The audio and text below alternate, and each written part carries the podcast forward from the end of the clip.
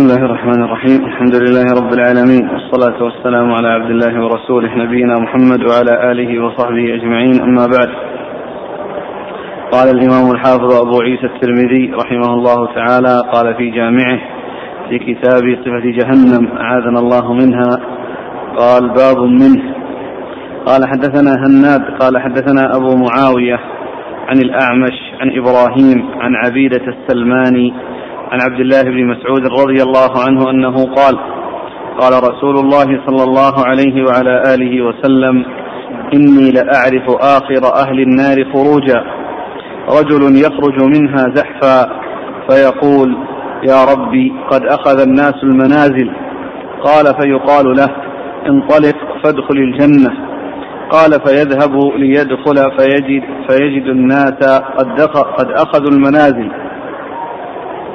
فيرجع فيقول يا رب قد أخذ الناس المنازل. قال فيقال له أتذكر الزمان الذي كنت فيه؟ فيقول نعم. فيقال له تمنى. قال فيتمنى؟ فيقال له فإن لك ما تمنيت وعشرة أضعاف الدنيا. قال فيقول أتسخر بي وأنت الملك؟ قال فلقد رأيت رسول الله صلى الله عليه وسلم ضحك حتى بدت نواجذه. قال أبو عيسى هذا حديث حسن صحيح. بسم الله الرحمن الرحيم. الحمد لله رب العالمين وصلى الله وسلم وبارك على عبده ورسوله نبينا محمد وعلى آله وأصحابه أجمعين. أما بعد فيقول الإمام أبو عيسى الترمذي رحمه الله في جامعه آه، باب وهو يتعلق بالفصل الذي الباب الذي قبله وهو ما يتعلق بالخروج عن التوحيد من النار. وذكر هذا الحديث عن عبد الله بن مسعود رضي الله تعالى عنه انه أن النبي صلى الله عليه وسلم قال إني لا أعرف آخر أهل النار خروجا وأول أهل الجنه آخر أهل الجنة دخولا وآخر أهل النار خروجا. يعني آخر من يدخل الجنة وآخر من يخرج من النار. فإذا جاء إلى الجنة وجد أن الناس أخذوا منازلهم فيها فيقول انني وجدت الناس قد أخذوا منازلهم. قال أتعرف؟ أتعرف ما كنت فيه يعني في الدنيا وتذكر؟ فيقول نعم. قال تمنى ف فيتمنى في في فيقال له إن لك عشرة أو إن لك ما تمنيت وعشرة أضعاف. إن لك ما تمنيت وعشرة أضعافا. يعني الذي كان يعرفه في الدنيا من كمال النعيم وكثرة الخير والذي كان يعهده في الدنيا فيتمنى فيقال لك ما تمنيت وعشرة أضعافه وهذا يبين لنا أن الجنة أن الدنيا ليست بشيء. كلها وما فيها ليس بشيء آه، بالنسبة للآخرة وبالنسبة للجنة. ولهذا جاء في الحديث لو كانت الدنيا تزن عند الله جناح بعوضة ما سقى منها كافر شربة ماء. فهذا يدلنا على ضآلة الدنيا وحقارتها وأن هذا الذي يعرفه أصحابها من النعيم وكثرة الخير ليس بشيء أمام أو عند ما يكون في الدار الآخرة في الجنة. فهذا الذي عرف ما عرف في الدنيا وتمنى ما تمنى قالوا لك عشرة أضعاف لك ما تمنيت ولك عشرة أضعاف. فيقول أتسخر؟ أتسخر بي وأنت الملك؟ فيقول أتسخر بي وأنت الملك.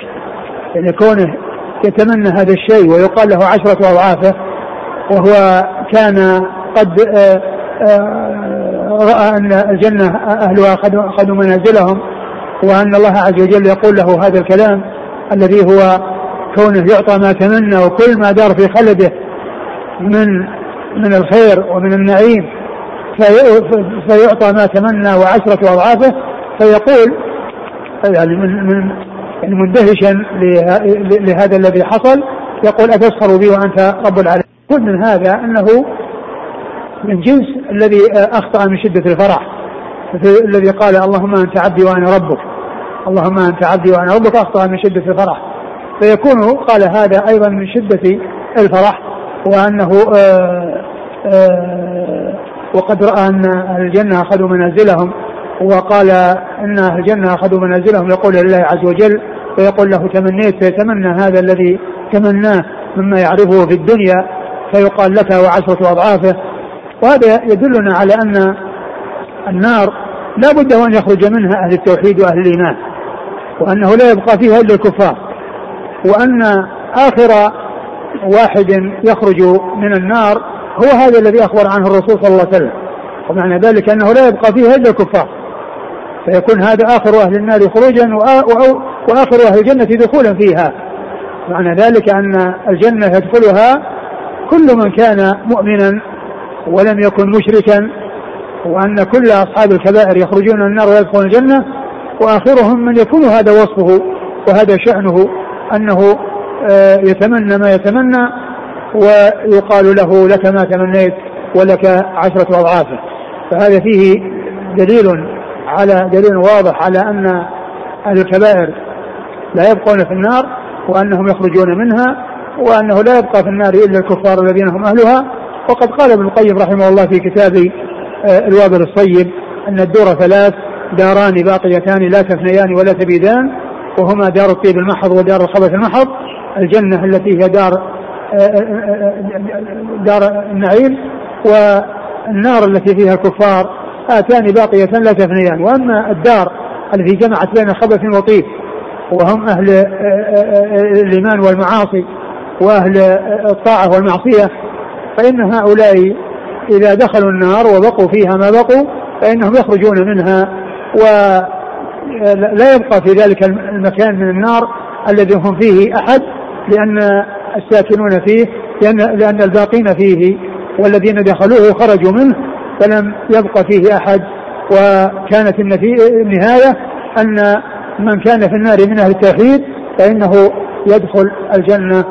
وهذا فيه رد على الخوارج والمعتزلة الذين يقولون لأن صاحب الكبيرة أنه مخلد في النار وأنه مثل الكفار وأنه لا سبيل له إلى الخروج من من النار ولا سبيل له إلى دخول الجنة. فإن الأحاديث متواترة عن رسول الله صلى الله عليه وسلم في إخراج أهل الإيمان. من ال ال من من, من النار ودخولهم الجنة وأن آه الذين يبقون في النار هم الكفار الذين لا سبيل لهم إلى الخروج منها ولا سبيل لهم إلى الوصول إلى الجنة. نعم. قال حدثنا هناد. هناد بن السري أبو السري ثقة أخرجه البخاري في خلق افعال العباد ومسلم وأصحاب السنة. عن أبي معاوية. محمد بن خازم الضرير الكوفي ثقة اخرج أصحاب الكتب الستة. عن الأعمش. سليمان بن مهران الكاهلي الكوفي ثقة أخرج أصحاب الكتب الستة. عن إبراهيم إبراهيم بن يزيد بن قيس النخعي ثقة أخرج أصحاب الكتب الستة. عن عبيده السلماني عبيده بن عمرو السلماني ثقة أخرج له أصحاب الكتب الستة. عن عبد الله بن مسعود بن مسعود الهذلي رضي الله عنه صاحب رسول الله صلى الله عليه وسلم وحديثه أخرجه أصحاب الكتب الستة. يقول السائل ما معنى نواجذه؟ نعم نواجذه إيش حتى ضحك حتى بدت نواجذه. يعني قيل انها إنها الاضراس وقيل إنها التي يعني بجوار الثنايا. يقول لما قيل له تمنى لو تمنى اللحوق بالرسول صلى الله عليه وسلم في الجنة. هو معلوم أنه هو منه الجنة وأنه سيكون في الجنة. ولكنه تمنى ولكن كونه يتمنى شيئا لا يستحقه هو تمنى الذي يعرفه في الدنيا من النعيم. وقيل لك وعشرة أضعاف. وأما كونه يتمنى أن يكون مع الرسول في منزلته هذا لا يحصل لكل أحد. أقول لا يحصل لكل أحد أن يتمنى شيئا لا لا يعني لا يستحقه لأن الرسول صلى الله عليه وسلم هو في أعلى الدرجات وهذا في آخر الدرجات. هذا في آخر الدرجات لأنه آخر من يدخل الجنة. فكيف يكون آخر من يدخل الجنة في منزلة الرسول صلى الله عليه وسلم؟ هل هذا الرجل هو بعينه آخر واحد يخرج من النار أم يراد به الجنس وهذه صفتهم. الله أعلم لأن الرجل قال إنه رجل والخطاب يعني لشخص معين لشخص واحد. يعني آخرهم رجل قيل له تمنى فيقول كذا. ما قيل رجال. ومحتمل ان يكون يعني المقصود عدد ولكن اللفظ يدل على أنه شخص واحد. هنا نقل عن كتاب القرطبي التذكره قال ابن عمر عن النبي صلى الله عليه وسلم آخر من يدخل الجنة رجل من جهينة يقال له جهينة. تقول أهل الجنة عند جهينة الخبر اليقين. ذكره الميانشي أبو حفص عمر بن عبد المجيد في كتاب الاختيار في الملح من الأخبار والآثار. ورواه الخطيب عن ابن عمر قال قال رسول الله صلى الله عليه وسلم إن آخر من يدخل الجنة رجل من جهينة. فيقول أهل الجنة عند جهينة الخبر اليقين. سلوه هل بقي من الخلائق أحد؟ رواه الدار قطني. هكذا في التذكرة الجزء الثاني صفحة 515 لا أعرف شيئا عن صحته.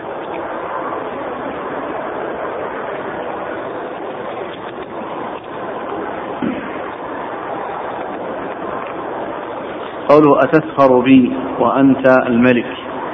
هل من الصفات التي تثبت لله تبارك وتعالى السخرية؟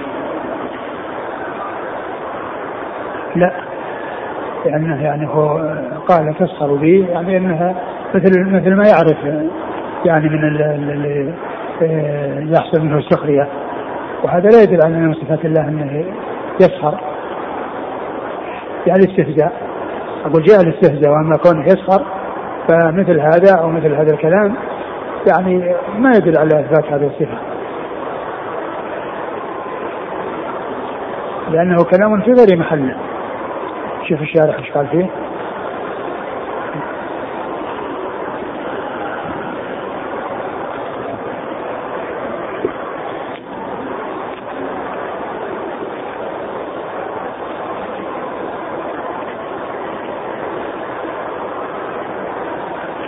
قال النووي في معنى أتسخر بي أقوال. أحدها قاله المازري إنه خرج على المقابلة الموجودة في معنى الحديث دون لفظه لأنه عاهد الله مرارا ألا يسأله غير ما سأل ثم غدر فحل غدره محل فحل غدره محل الاستهزاء والسخرية فقدر الرجل أن قول الله تعالى له ادخل الجنة وتردده إليها وتخيل كونها مملوءة ضرب من الإطماع له والسخرية به جزاء لما تقدم من غدره وعقوبة له. فسمي الجزاء على السخرية سخرية. فقال تسخر بي أي تعاقبني بالإطماع. والقول الثاني قاله أبو بكر الصيرفي أن معناه نفي السخرية التي لا تجوز على الله تعالى. كأنه قال اعلم أنك أعلم أنك لا تستهزئ بي لأنك رب العالمين. وما أعطيتني من جزيل العطاء وأضعاف وأضعاف مثل الدنيا حق. مثل الدنيا. وأضعاف مثل الدنيا حق. ولكن العجب أنك أعطيتني هذا. وأنا غير أهل له قال والهمزة في أتسخر بي همزة نفي. قال وهذا كلام منبسط وهذا كلام منبسط متدلل. والقول الثالث قاله القاضي عياض أن يكون صدر من هذا الرجل وهو غير ضابط لما ناله من السرور ببلوغ ما لم يخطر بباله فلم يضبط لسانه دهش دهشا وفرحا. فقال فقاله وهو, وهو لا يعتقد حقيقة معناه وجرى على عادته في الدنيا في مخاطبة المخلوق. وهذا كما قال النبي صلى الله عليه وسلم في الرجل الآخر إنه لم يضبط نفسه من الفرح فقال أنت عبدي وأنا ربك. انتهى.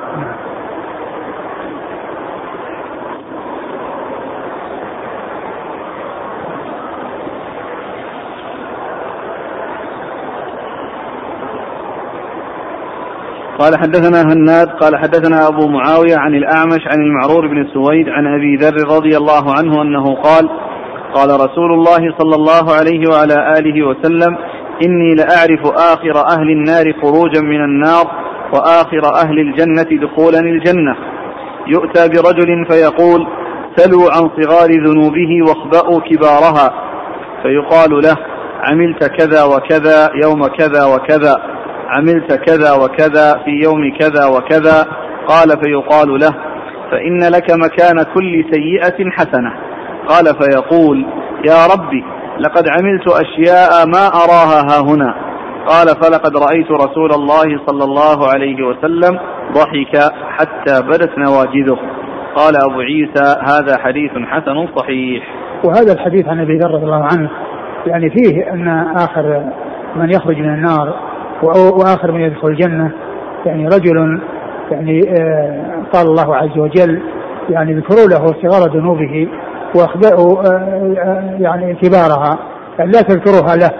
فصاروا يقولون له وتذكر كذا وكذا للصغار. ويقال إن لك بكل سيئة حسنة. ف يعني يسر ويفرح ولكنه يخشى من الكبار التي لم تذكر. فيقال فيقول إن إن له ذنوبا إن له ذنوبا. يعني إن هذه الأشياء التي لم تذكر. آه تذكرها هو وقال إن له ذنوبا كبيرة فضحك رسول الله صلى الله عليه وسلم حتى بدت نواجذه. يعني أن آه ذلك الرجل يعني فرح بما حصل ولكنه خائف من الشيء الذي لم يذكر. ومعنى ذلك أن الله تجاوز له وعفى عنه وعذبه على مقدار آه، جرمه في آه، كونه دخل النار. آه، إذا كان قد دخل النار وقال يخرج من النار يخرج من النار. إني لا أعرف آخر أهل النار خروجا من نعم لأنه يخرج من النار ويدخل الجنة مثل مثل الذي قبله. خرج من النار هو آخر من خرج ودخل الجنة هو آخر من دخل ويقرر بذنوبه فتذكر الصغار وتخبأ الكبار فيفرح بما حصل له من من من من, من, من, من كونه آه، أعطي بكل سيئة حسنة ولكنه يخشى الكبار التي آه، ذكرت التي لم تذكر. فهو نفسه نبه عليها وقال إنه يذكر ذنوبا. ومعنى ذلك أن الله عز وجل تجاوز عنه أو أنه عذب على على تلك الكبائر في آه، فلم تذكر له لأنه أخذ جزاه عليها في النار. قال حدثنا هناد عن أبي معاوية عن الأعمش عن المعرور بن سويد المعرور بن سويد ثقة مخضرم أخرج له أصحاب الكتب الستة. عن أبي ذر أبو ذر جندب بن جنادة رضي الله عنه أخرج له أصحاب الكتب الستة.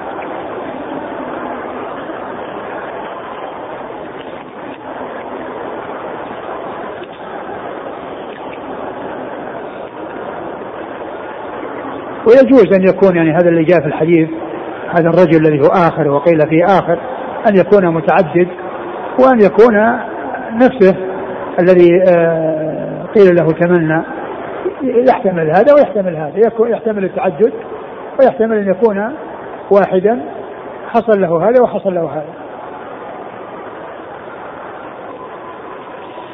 قال حدثنا هناد قال حدثنا أبو معاوية عن الأعمش عن أبي سفيان عن جابر رضي الله عنه أنه قال قال رسول الله صلى الله عليه وعلى آله وسلم يعذب ناس من أهل التوحيد في النار حتى يكونوا فيها حمما ثم تدركهم الرحمة فيخرجون ويطرحون على أبواب الجنة.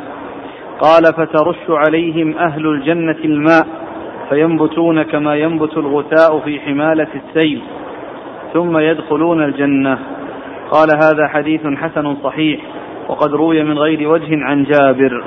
ثم أورد المصنف رحمه الله هذا الحديث وهو يتعلق بتعذيب من يعذب في النار من الكبائر وأنه يخرج ويدخل الجنة. وقال إنه يعذب أناس من أهل التوحيد يعني من أهل الإيمان اللي هم أصحاب المعاصي وأصحاب الكبائر حتى إذا كانوا حمما يعني معناه أنهم آه، احترقوا وصاروا مثل الفحم فأخرجوا ووضعوا في آه، في أبواب الجنة. فيكونون ثم ويطرحون على أبواب الجنة. يطرحون على أبواب الجنة فيرش عليهم فيرش عليهم أهل الجنة. فترش عليهم أهل الجنة الماء. فترش عليهم أهل الجنة الماء فينبتون كما تنبت الحبة في غثاء السيل يعني أنه آه، كما أنها يعني آه، تخرج وتنبو شيئا فشيئا فكذلك هؤلاء آه، إذا رشوا يعني تغيرت أحوالهم وظهرت أجسادهم ونبتوا كما تنبت الحبة أو الحبة في حميل السيل و معنى ذلك أن تلك الأجسام التي كانت فحما وصارت يعني حمما أنها لما رش فيها من هذا الماء الذي هو من الجنة فإنها تنمو شيئا فشيئا حتى تعود كما كانت. المقصود من ذلك أن الأجسام اللي كانت في الدنيا هي التي عذبت وهي التي تعود وتكون تنعم في الجنة وليست أجساما أخرى ولكن تعاد تلك الأجسام التي آه، تفحمت وصارت يعني كالحمم وترجع إلى ما كانت فيدخلون الجنة وهم على الهيئة التي جاءت في الحديث آه، آه، طول ستين ذراعا طول آدم عليه الصلاة والسلام وفي السن التي جاءت أنهم أبناء ثلاث وثلاثين سنة لأن من يدخل الجنة يكون بهذا الوصف من حيث السن ومن حيث الحجم والمقدار. نعم. قال حدثنا هناد عن أبي معاوية عن أعمش عن أبي سفيان عن جابر. وطلحة بن نافع الصدوق أخرج أصحاب الكتب الستة. وجابر بن عبد الله رضي الله عنهما أحد السبع المكثرين من حديث رسول الله صلى الله عليه وسلم. وكل هذه من الأحاديث المتواترة في إخراج أهل الكبائر من النار وأن النار لا يبقى فيها إلا الكفار.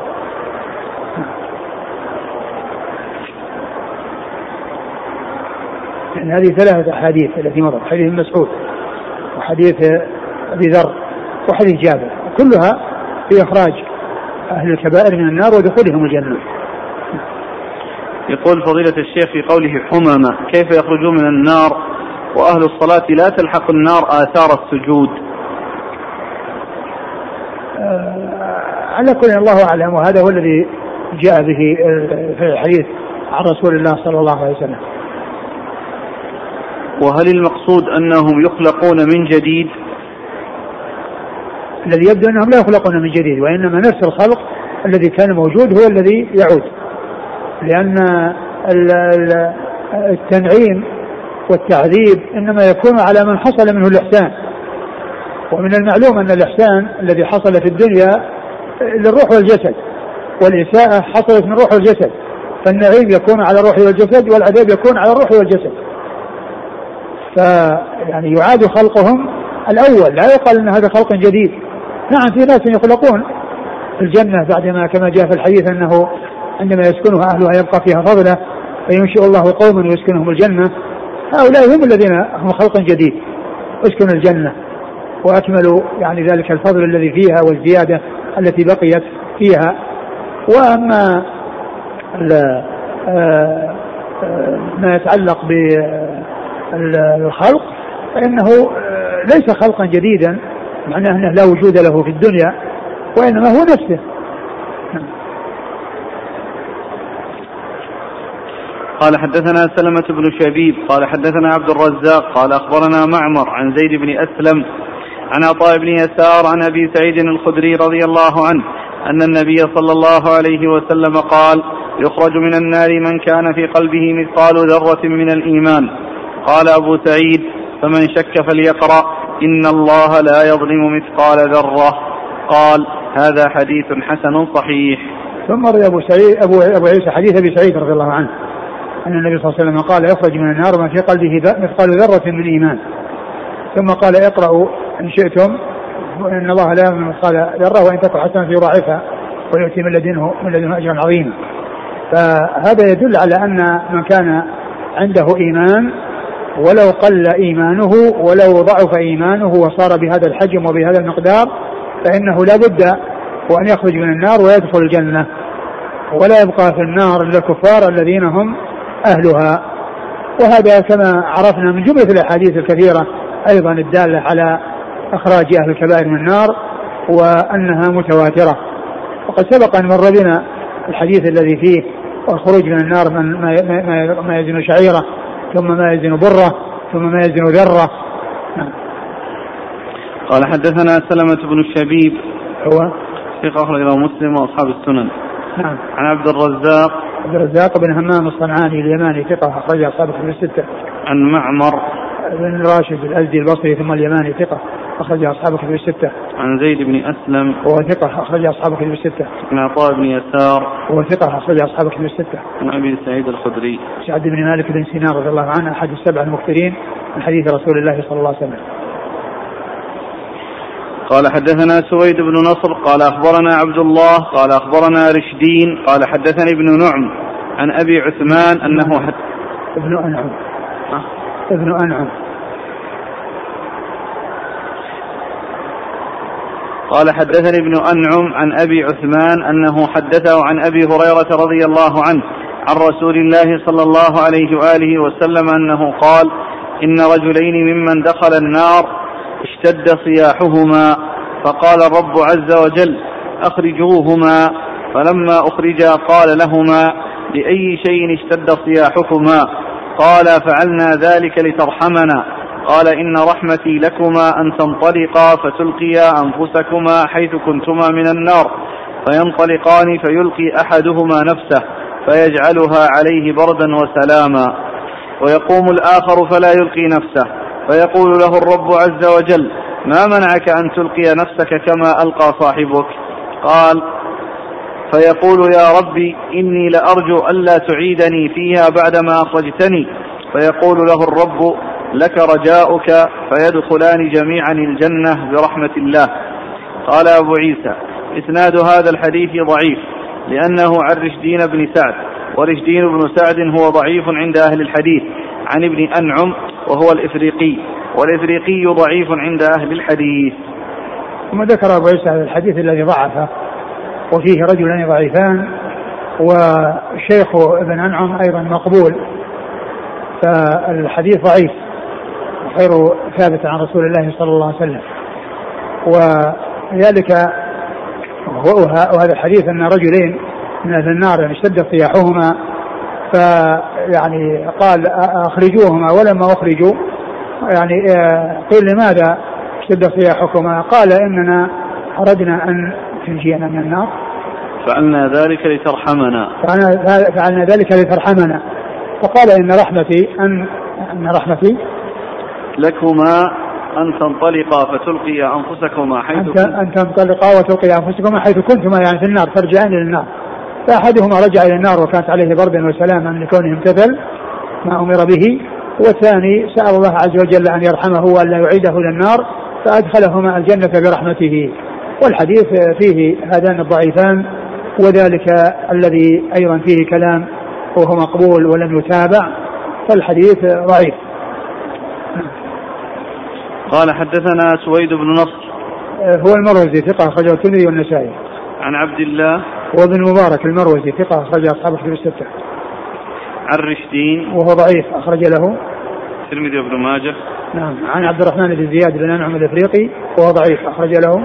قال المفرد وأبو داود والترمذي وابن ماجه. وأبو عثمان هو مسلم بن يسار وهو, وهو مقبول أخرج له. يقول الحافظ وإلا فمجهول. نعم وإلا فمجهول رجل الترمذي. قال هو قال وإلا إيش؟ هكذا قال. قال هو مسلم. وإلا قال هو مسلم بن يسار وإلا فمجهول وإلا فمجهول يعني. يعني إذا لم يكن هو مسلم بن يسار الذي هو يعني تقدم أو سيأتي وإلا فهو مجهول. يعني معناه أن في ثلاث ضعفاء. إذا لم يكن هو الثاني وإياكم مسلم بن يسار الثاني إيش قال فيه؟ قال أنه مقبول اللي اللي قال إنه يعني لم يكن لا هو لما جاء عند أبي عثمان الذي يروي عن أبي هريرة الشيخ عبد الرحمن بن أنعم قال هو مسلم بن يسار وإلا فمجهول واللي قال مقبول منه من هو المقبول؟ إذا كان مسلم بن يسار مقبول هذاك الثاني؟ لا هو نفسه ذا أبو عثمان اختلف فيه أيوه هل هو مسلم بن يسار؟ نعم فيكون مقبولا نعم. المسلم بن يسار هو مقبول وإن لم يكن فهو مجهول. نعم.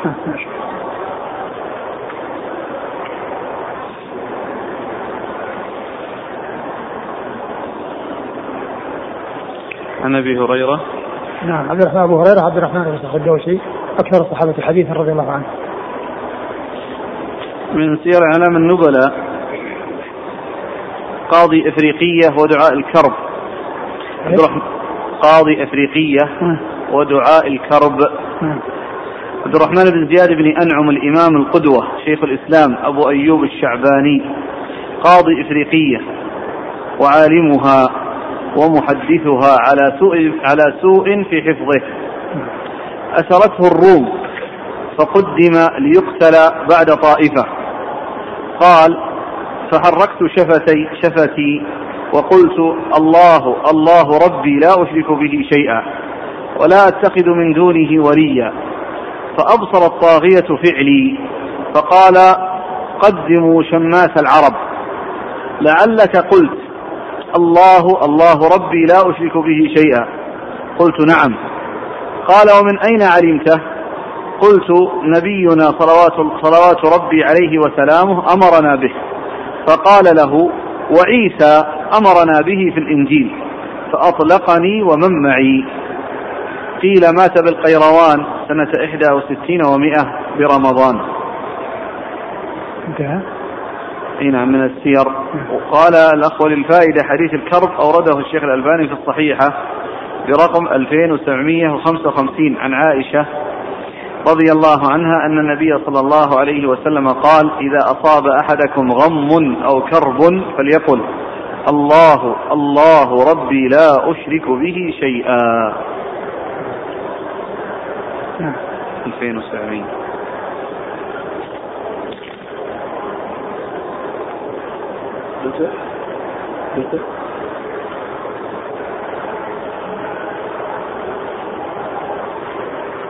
قال حدثنا محمد بن بشار قال حدثنا يحيى بن سعيد قال حدثنا الحسن بن ذكوان عن أبي رجاء العطاردي عن عمران بن حصين رضي الله عنهما عن النبي صلى الله عليه وعلى آله وسلم أنه قال ليخرجن قوم من أمتي من النار بشفاعتي يسمون جهنميون. قال أبو عيسى هذا حديث حسن صحيح. وأبو رجاء العطاردي اسمه عمران بن تيم ويقال ابن ملحان. ثم أبو عيسى حديث عمران بن حسين رضي الله عنه أنه قال ليخرجن قوم من النار بشفاعتي يقال لهم الجهنميون. يعني أنهم جاءوا من جهنم. وأنهم عذبوا فيها. وجاء في بعض الحديث أنهم سألوا الله عز وجل أن يذهب عنهم يعني هذا اللقب وهذا الوصف. وجاء الحديث آه، في صحيح مسلم في هذا شوف كلام الشارح.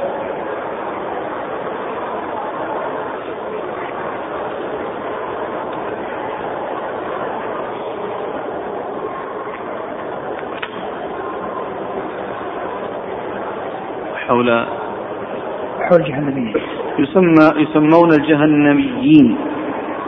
هكذا في بعض النسخ.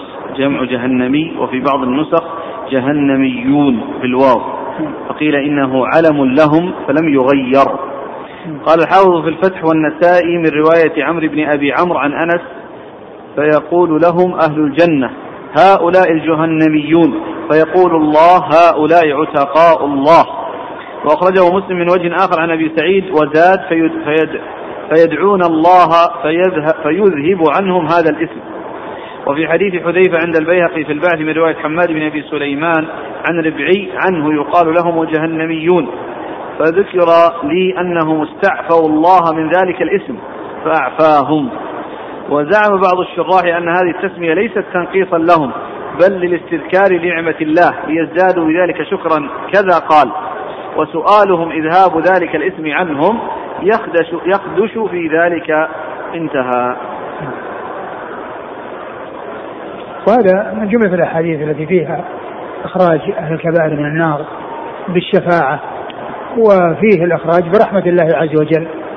فالنار يخرج منها من يخرج من أهل التوحيد بالشفاعة وفيها من يخرج برحمة الله وعفوه وتجاوزه وإحسانه. نعم. قال حدثنا محمد بن بشار هو الملقب بن دار ثقة أخرج أصحاب كتب الستة. عن يحيى بن سعيد هو القطان ثقة أخرج أصحاب كتب الستة. عن الحسن بن ذكوان هو صدوق يخطئ أخرج البخاري وأبو داود والترمذي وابن ماجه نعم.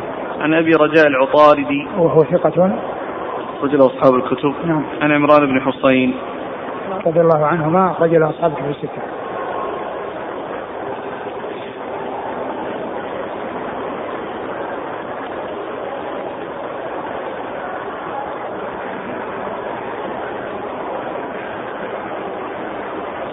يقول شيخنا بعض الناس يقول لمن كان خطيرا أو يقول أنت جهنمي أو يأتي بفكرة أو رأي يقول رأي أو فكرة جهنمية فهل هذا سائغ؟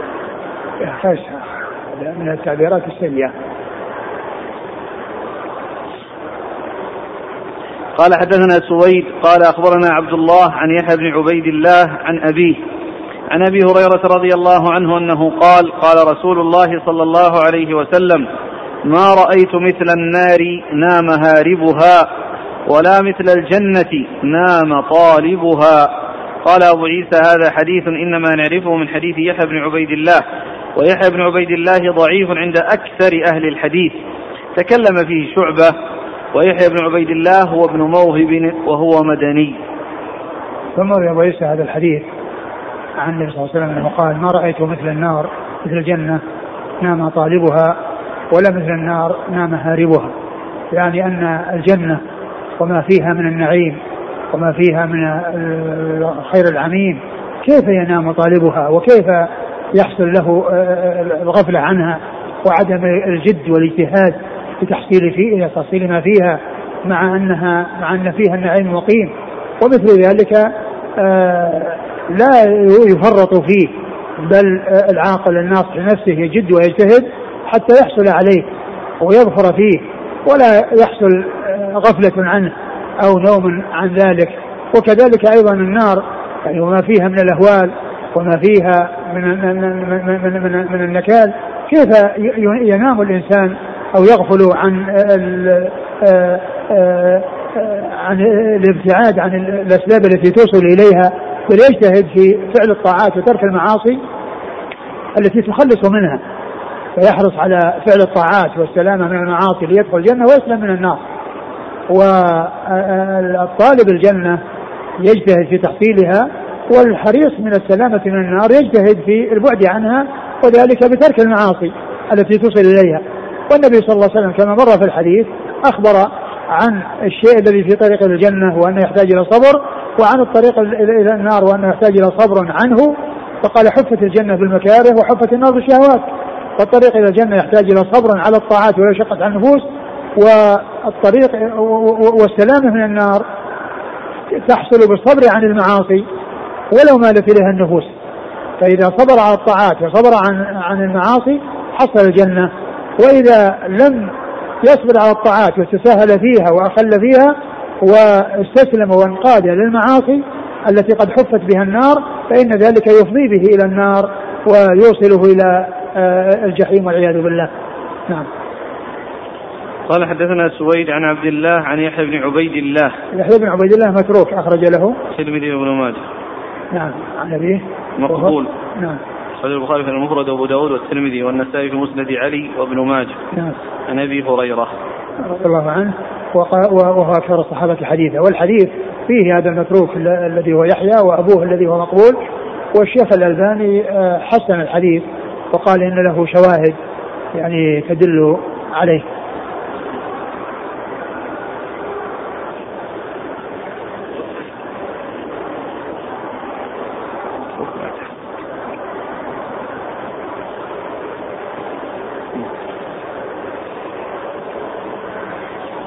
قال رحمه الله تعالى باب ما جاء أن أكثر أهل النار النساء.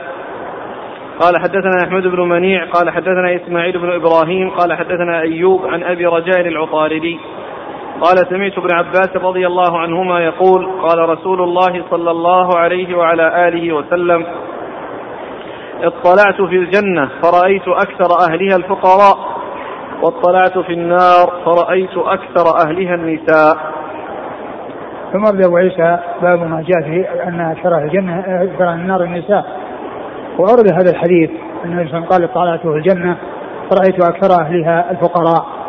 يعني والمقصود من ذلك الذين يعني ليس هذا ترغيبا في الفقر وحثا عليه ولكن لأن الفقر يعني يكون فيه عدم الانشغال بالمال وعدم الافتتان به.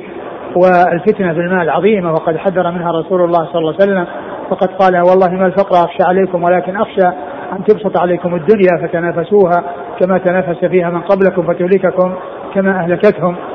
فال يعني معناه أن أن أن أن أن, أن, أن أكثر من يدخل الجنة هم الفقراء الذين يعني ما شغلتهم الدنيا ولا انشغلوا فيها ويدخلها ما شاء الله عز وجل من غيرهم ولكن الكثرة هي من هؤلاء. ومن المعلوم أن الفقراء هم أكثر أتباع الرسل الرسل الذين يتبعهم الفقراء.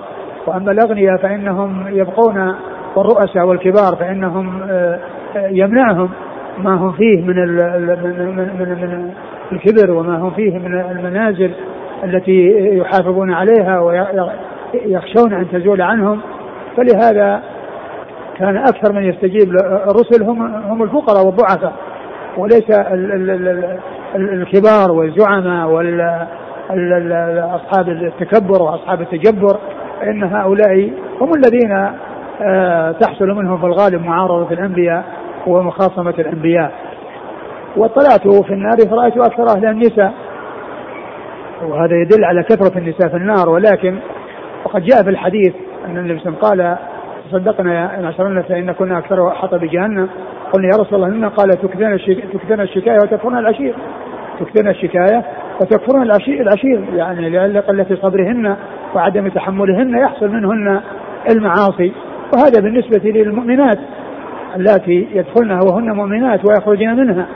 وأما من يبقى فيها اللي هم الكفار فهؤلاء آه، آه، عندهم عندهم الكفر وليس ذنب وليس الذنب عند عندهم كما عند المسلمات إنهن يكفرن الشكاية ويكفرن العشير ويحصل منهن الإخلال يعني بالشيء المطلوب منهن وأنهن لا يصبرن و عندهن عدم الصبر وعندهن التحمل وعندهن الجزع وما إلى ذلك من الصفات.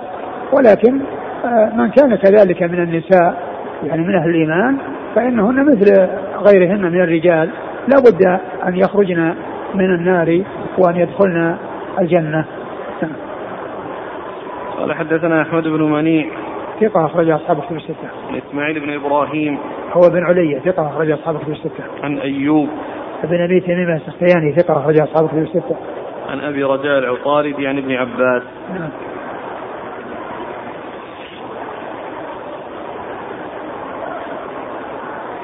قال حدثنا محمد بن بشار قال حدثنا ابن أبي عدي ومحمد بن جعفر وعبد الوهاب الثقفي قالوا حدثنا عوف هو ابن أبي جميلة عن أبي رجاء العطاردي عن عمران بن حصين رضي الله عنهما أنه قال قال رسول الله صلى الله عليه وعلى آله وسلم اطلعت في النار فرأيت أكثر أهلها النساء واطلعت في الجنة فرأيت أكثر أهلها الفقراء. قال أبو عيسى هذا حديث حسن صحيح.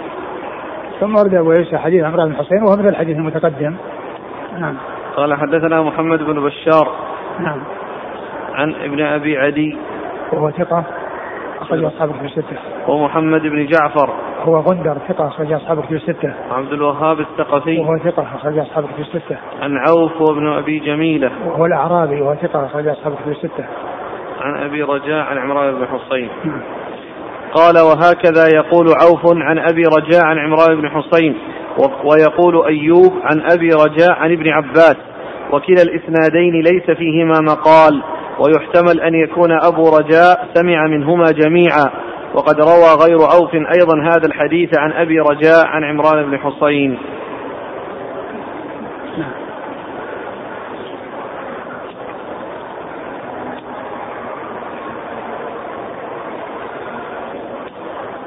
يقول السائل هل من يكثر الشكاية ويكفر العشير من الرجال هو مع النساء في النار؟ آه، الرسول صلى الله عليه وسلم بين أن أن هذا من أسباب دخول النار. ولا شك أن الرجال يعني إذا وجد فيهم يعني هذا الذي استحقت به النساء النار فإنه كذلك في حق الرجال إلا أنه غالب على النساء إلا أنه غالب على النساء. ولهذا الرسول صلى الله عليه وسلم قال فإن كنا لأن كنا تكثرن الشكاية. يعني ومعنى ذلك أن من حصل منه ذلك من الرجال فإنه حكم حكم النساء. لأن السبب الذي تدخل فيه النساء النار هو أيضا يدخل فيه الرجال النار إلا أن مثل ذلك غالب على النساء وكثير في النساء وقليل في الرجال. يقول ما وجه ذكر أو الإكثار من الشكاية عده من المعاصي وأنه سبب من أسباب دخول النار. إيش؟ ما وجه؟ أن وجه أن الشكاية والإكثار منها عد من أسباب دخول النار وهو يمكن يكون يعني من الشكاية أنه من التسخط و يعني وعدم الرضا بالقضاء والقدر يعني وكون المرأة يعني لا لا لا لا, لا تقنع ولا يعني تعترف بالمعروف وأنها لو أحسن إليها الدهر ثم رأت يعني شيئا لا يعجبها قالت ما رأيت خيرا قط فجحدت كل يعني ذلك الإحسان. فمثل هذا كما هو معلوم إنكار المعروف وجحد للإحسان. نعم.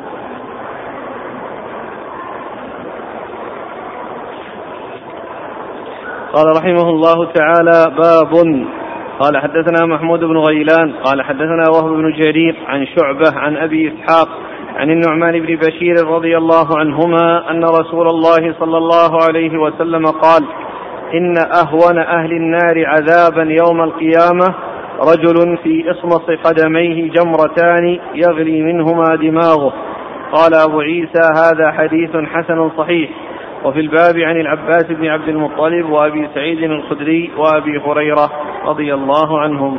ثم بعد ذلك أورد حديث النعمان بن بشير رضي الله عنهما أن النبي صلى الله عليه وسلم قال إن أهون أهل النار عذابا رجل في أخمصي قدميه جمرتان من النار يغلي منهما دماغه. الجمرتان في أسفله ومن شدة حرارتهما يصل تصل الحرارة إلى الدماغ حتى يغلو كما يغلو القدر بالماء الذي يفور فيه في شدة الحرارة التي توقد تحته. فهذا أهون أهل النار عذابا. ومع ذلك يرى أن ما في أحد أشد من عذاب. وهو أهون أهل النار عذابا. وقد جاء في بعض الأحاديث أنه المقصود به أبو طالب عن الرسول صلى الله عليه وسلم وأن الرسول شفع له رحم من نار عليه نعلان من نار يغلي منهما دماغه. وقد جاء في بعض الأحاديث آه، تسميته وأنه المقصود أبو طالب. وقد ذكر الشارح يعني جملة من الأحاديث هذا شوف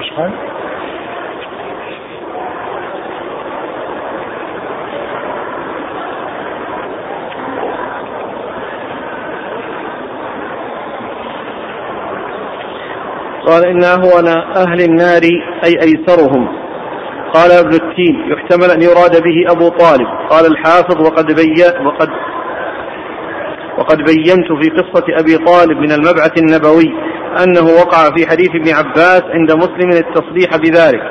ولفظه أهون أهل النار عذابا أبو طالب.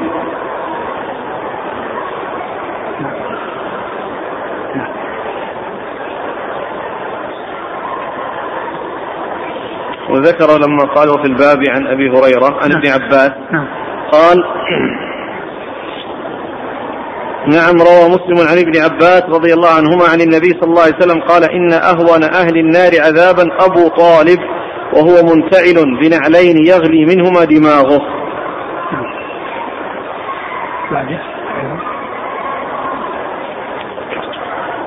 أيضا.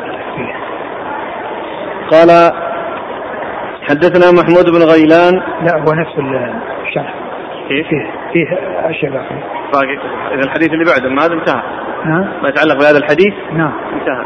طيب. الحديث الثاني اللي بعده؟ نعم. لا هو فيه انه إنه انها أخف يعني يرى إنه ما في أحد اشد منه مع إنه أيسر أو أهون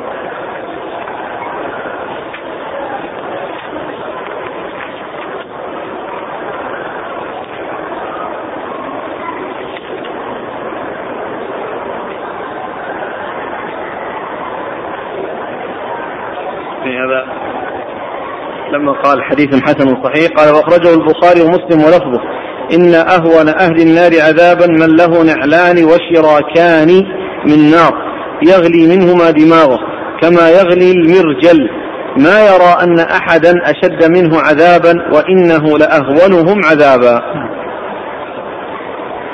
يعني أخف أهل النار عذاب يعني يرى ويتصور ما في أحد منها أشد عذاب.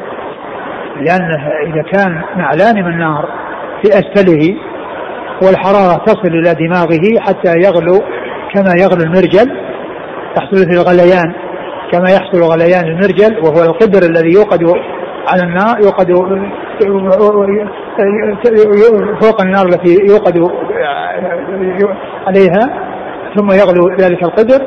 يعني هذا يدل على أن شدة العذاب وأن من كان كذلك وهو أهونهم وليس أحد أهون منه.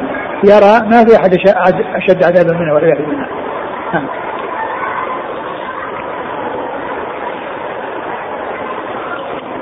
وهل يفهم منها أن ما دام أنه أخف الناس أن كذلك العصاة من المؤمنين أخف منهم عذابا؟ أو أخف عذابا من أهل الكفر؟ لا شك أن العصاة يتفاوتون أيضا في الخفة. يتفاوتون في الخفة. ولا يقال أن عذاب العصاة يعني مثل عذاب الكفار. إذا كيف يقيد الحديث؟ أهون أهل النار عذابا. كأنه يعني يبدو أنه الكفار. لأن هذا هذا أبو طالب جاء تفسير أبو طالب وأبو طالب كافر. قال حدثنا محمود بن غيلان. وقد جاء في الحديث سبق أنه مر يعني في حديث اليوم يعني آه، صاروا حمما واحترقوا في النار وصاروا مثل الفحم. وهؤلاء عصاة. نعم. قال حدثنا محمود بن غيلان. ثقة أخرج أصحاب كتب الستة إلا أبا داود. عن وهب بن جرير. وهو صدوق أخرج له أصحاب كتب الستة. ثقة. ثقة؟ نعم. نعم. عن شعبة عن أبي إسحاق. آه، أبو إسحاق هو السبيعي. عمرو بن عبد الله الهمداني السبيعي ثقة أخرج أصحاب كتب الستة. عن النعمان بن بشير. رضي الله عنهما أخرج له أصحاب كتب الستة. وفي الباب عن العباس بن عبد المطلب. عم رسول الله صلى الله عليه وسلم أخرج له. أصحاب الكتب. نعم. وأبي سعيد الخدري. نعم. وأبي هريرة. نعم.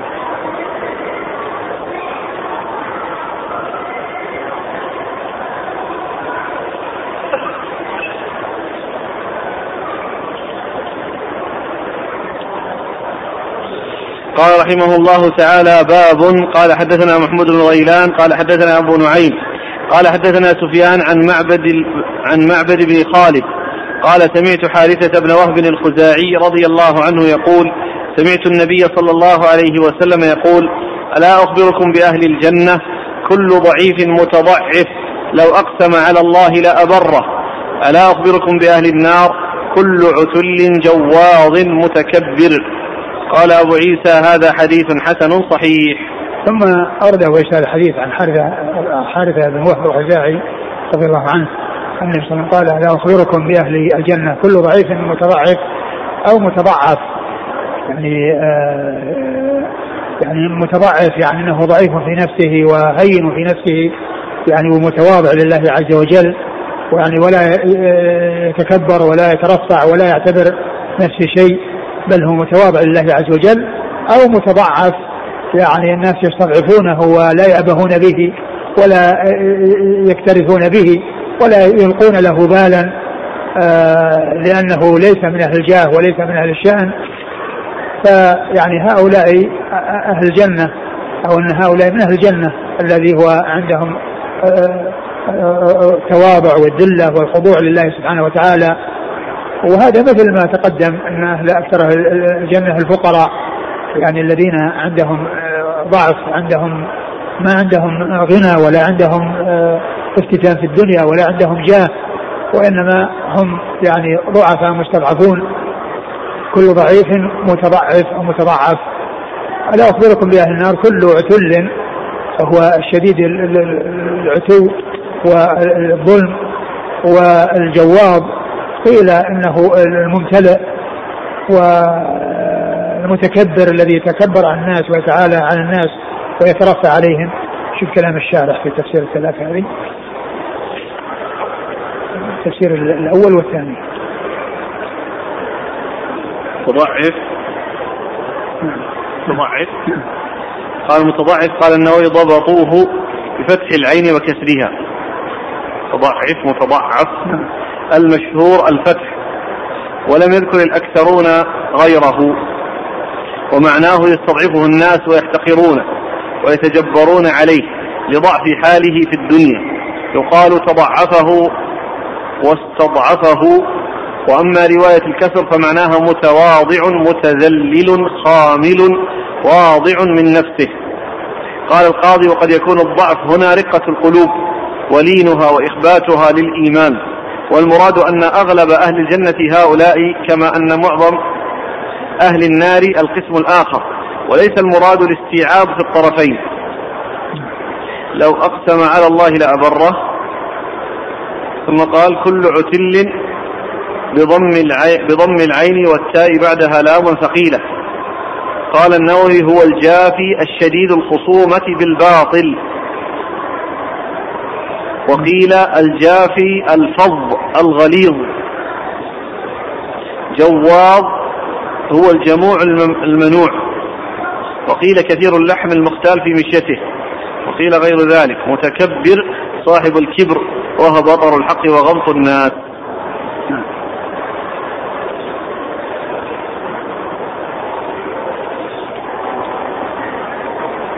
قال حدثنا هود بن غيلان عن أبي نعيم. هو الفضل بن دكين. ثقة أخرج أصحاب الكتب الستة. عن سفيان. سفيان الثوري.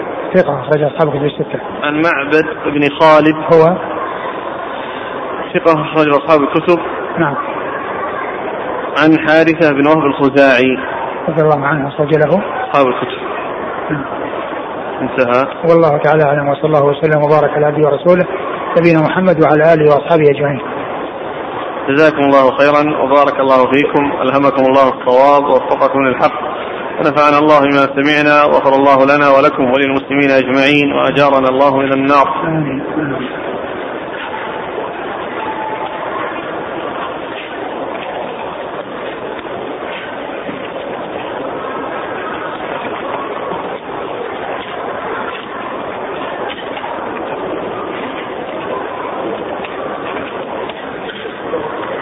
يقول السائل هل هناك فرق بين جنة الفردوس وجنة عدن؟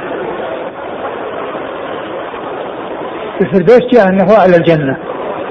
واما العدن هو الإقامة. والذي يبدو أن الفردوس هو هو هو الذي جاء في الحديث أنه أعلى الجنة. واوسطها أوسطها يعني من ناحية الحسن. يعني ومن حيث العلو هو أعلاها. فوقه عرش الرحمن. وأما يعني جنة عدن هي الجنة التي هي جنة جنة الخلد. يعني اللي في دار الإقامة.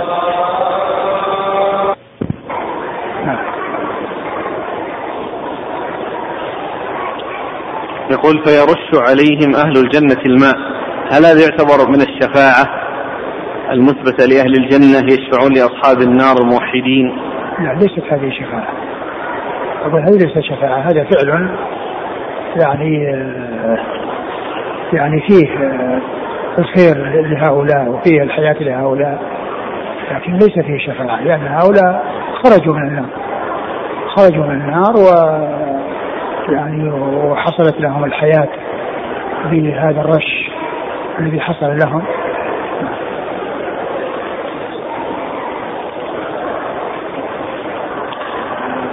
يقول كيف يكون يكون الشيخ الألباني رحمه الله حسن الحديث وفيه متروك عبيد الله؟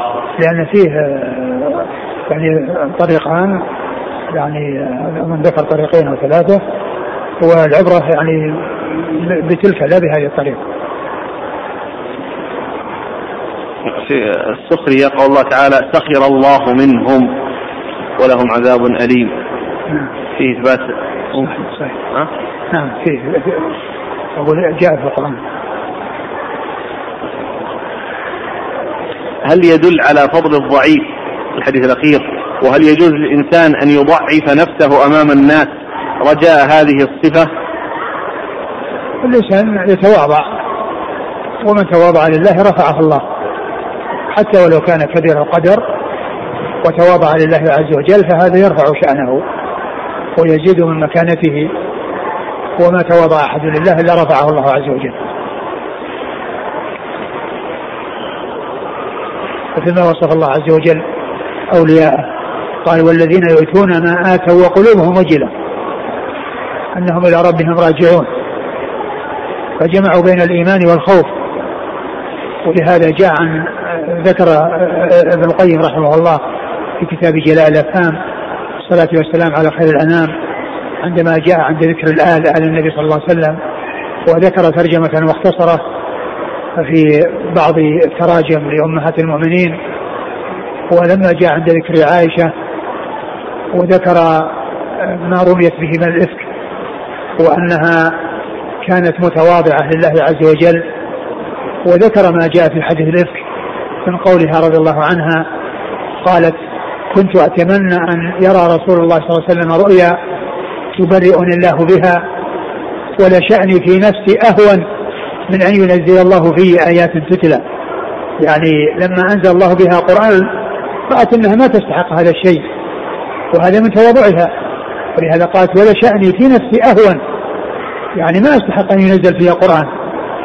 يعني الذي كنت أتمنى أن الرسول صلى الله عليه وسلم يرى في منامه رؤيا ورؤيا الأنبياء وحي ولكن براءتها جاءت في آيات تتلى من سورة النور وهذا من تواضعها لله عز وجل رضي الله عنها وأرضاه.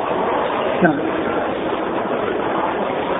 هذا يقول يتعلق بالأسئلة التي وجهت بالأمس كان منها قول السائل إن العمل شرط صحة. يقول الأخ إن هذا القول أن العمل شرط صحة هو قول المعتزلة والخوارج كما ذكر العلامة الحكمي في معارج القبول. وقال شيخ الإسلام في مجموع الفتاوى الجزء العاشر 355 قال والدين القائم بالقلب من الإيمان علما وحالا هو الأصل والأعمال الظاهرة هي الفروع وهي كمال الإيمان. ويقول وأهل العلم الذين ذهبوا إلى تكفير تارك الصلاة لم يقولوا ذلك من باب أن العمل شرط صحة. فما قوله قولكم حفظكم هو هو كما هو معلوم فيه فيه العمل متفاوت وهو مثل ما قال يعني بعض أهل العلم يعني إن العمل يعني مثل الإنسان مثل جسد الإنسان فإذا قطع منه أصبع ما يؤثر وإذا قطع رأسه تأثر أو قطع منه شيئا يعني مهلك فإنه يهلك. والصلاة هي من هذا القبيل على القول بأنها كفر وأن صاحبها أنه كافر وأنه خرج من الإيمان. يقول شيخنا أحسن الله إليكم ذكرتم في الدرس السابق أن من بدل الشريعة الإسلامية فهو كافر. فأشكل علينا ما حكم من وجد الشريعة مبدلة أي بدلها الرئيس الأول وتركها على ما هي عليه. هذا الرجل إذا إذا إذا جاء وكان في شيء موجود ويعني إذا كان أقره ورأى أنه حق وأن هذا فهذا كفر لأن كل من اعتبر أن أن أن أن, أن, هذا هو الحق وأن وأنه حق من الشريعة وأولى من الشريعة. فمهما وجد من من من أي إنسان يعني مثل هذا الاعتقاد فإنه كفر بالله. لأن اعتقاد أن غير الشريعة أولى منها أو أن الشريعة لا تصلح وأنها ما تصلح إلا للزمن الأول وأن الزمن الحاضر أنه لا يناسب فيه مثل هذه الأحكام أو وصف الشريعة بأن أحكامها قاسية وأنها لا تناسب العصر. فكل هذا ردة. ولكن الإنسان الذي آه، وجد الشريعة أو وجد الباطل يعني هو القائم ودخل فيه وأبقاه على ما هو عليه وهو يعني يريد أن آه، يخلص الناس منه وأن يسعى لا شك أن هذا على خير ويرجى له الخير أما من اعتقد حله أو اعتقد أن هذا هو أنه أولى من الشريعة أو أن الأحكام أنها ما تناسب العصر فهذا من الكفر إذا من اعتقد ذلك يكون كافرا. يقول آه، فضيلة الشيخ امرأة عندها مبلغ من المال قدره عشرون ألف ريال وتريد أن تضعه في صدقة جارية تعود عليها بالأجر وهي تستنصحك فيما تضع هذا المبلغ والله الصدقة الجارية أنواعها كثيرة منها تسبيل الماء ومنها بناء المساجد ومنها يعني بناء الأربطة التي آه، يستفيد منها الفقراء. وغير ذلك أو أوجه البر كثيرة. هذه كلها من أنواع الصدقة الجارية. يعني معناها الجارية التي هي دائمة مستمرة لأن المسجد الذي يصلى فيه آه، كلما صلي فيه على الاستمرار وعلى مر الزمان فإن صاحبه يأتيه الأجر في قبره وبعد موته يحصل الأجر. إذا مات ابن آدم انقطع منه إلا فلا صدقة جارية بناء المساجد بناء الأربطة يعني بناء المدارس يعني التي يتعلم فيها الطلاب وكذلك ال ال آه، آه، آه، تسبيل الماء وحفر الآبار نعم. يقول فضيلة الشيخ أثابكم الله هل الكافر إذا مات وعرف أنه مات على الكفر يبشر بالنار؟ جاء في الحديث. الإنسان إذا مر بقبر الكافر يبشر بالنار إذا عرف أنه مات على الكفر. هل عندما أسري بالنبي صلى الله عليه وسلم دخل الجنة ورأى النار وما فيها؟ الدخول ما أدري لكنه طلع ورأى. وأما مسألة الدخول لا أعرف. جزاكم الله خيرا. سبحانك الله وبحمدك أشهد أن لا إله إلا أنت.